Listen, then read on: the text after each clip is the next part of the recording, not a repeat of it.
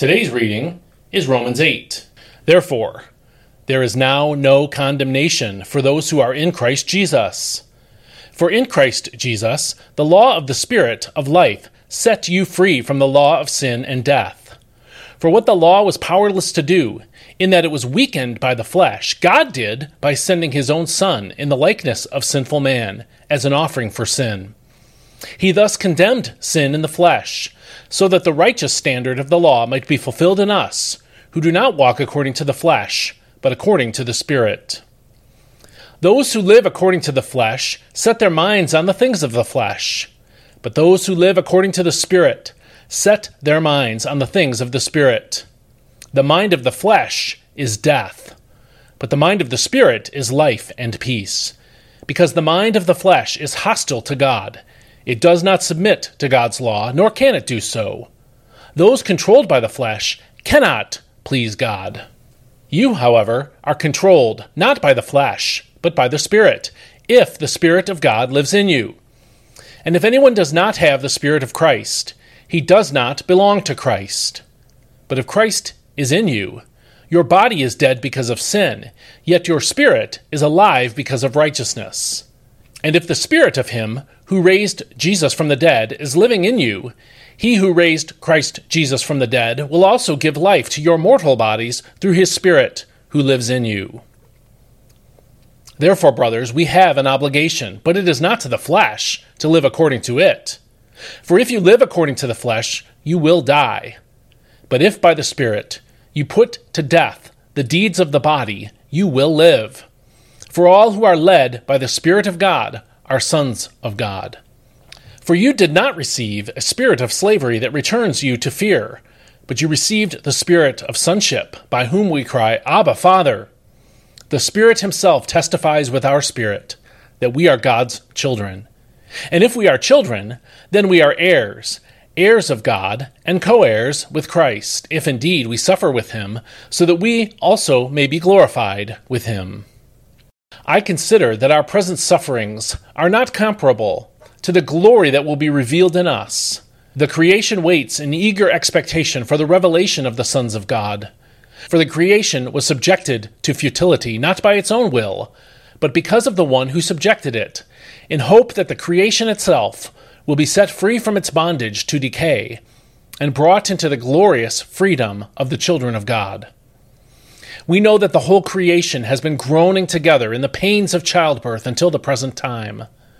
Not only that, but we ourselves, who have the first fruits of the Spirit, groan inwardly as we wait eagerly for our adoption as sons, the redemption of our bodies. For in this hope we were saved, but hope that is seen is no hope at all. Who hopes for what he can already see? But if we hope for what we do not see, we wait for it patiently. In the same way, the Spirit helps us in our weakness. For we do not know how we ought to pray, but the Spirit Himself intercedes for us with groans too deep for words. With groans too deep for words. And He who searches our hearts knows the mind of the Spirit, because the Spirit intercedes for the saints according to the will of God. And we know that God works all things together for the good of those who love Him who are called according to his purpose. For those God foreknew, he also predestined to be conformed to the image of his Son, so that he would be the firstborn among many brothers. And those he predestined, he also called. Those he called, he also justified. Those he justified, he also glorified.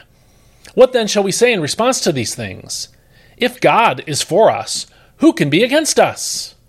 He who did not spare his own son, but gave him up for us all, how will he not also, along with him, freely give us all things?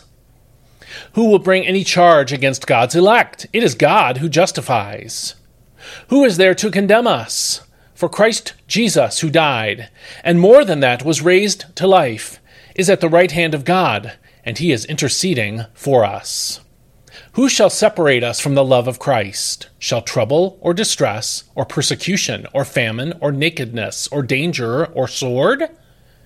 As it is written, For your sake we face death all day long. We are considered as sheep to be slaughtered. No, in all these things we are more than conquerors through him who loved us.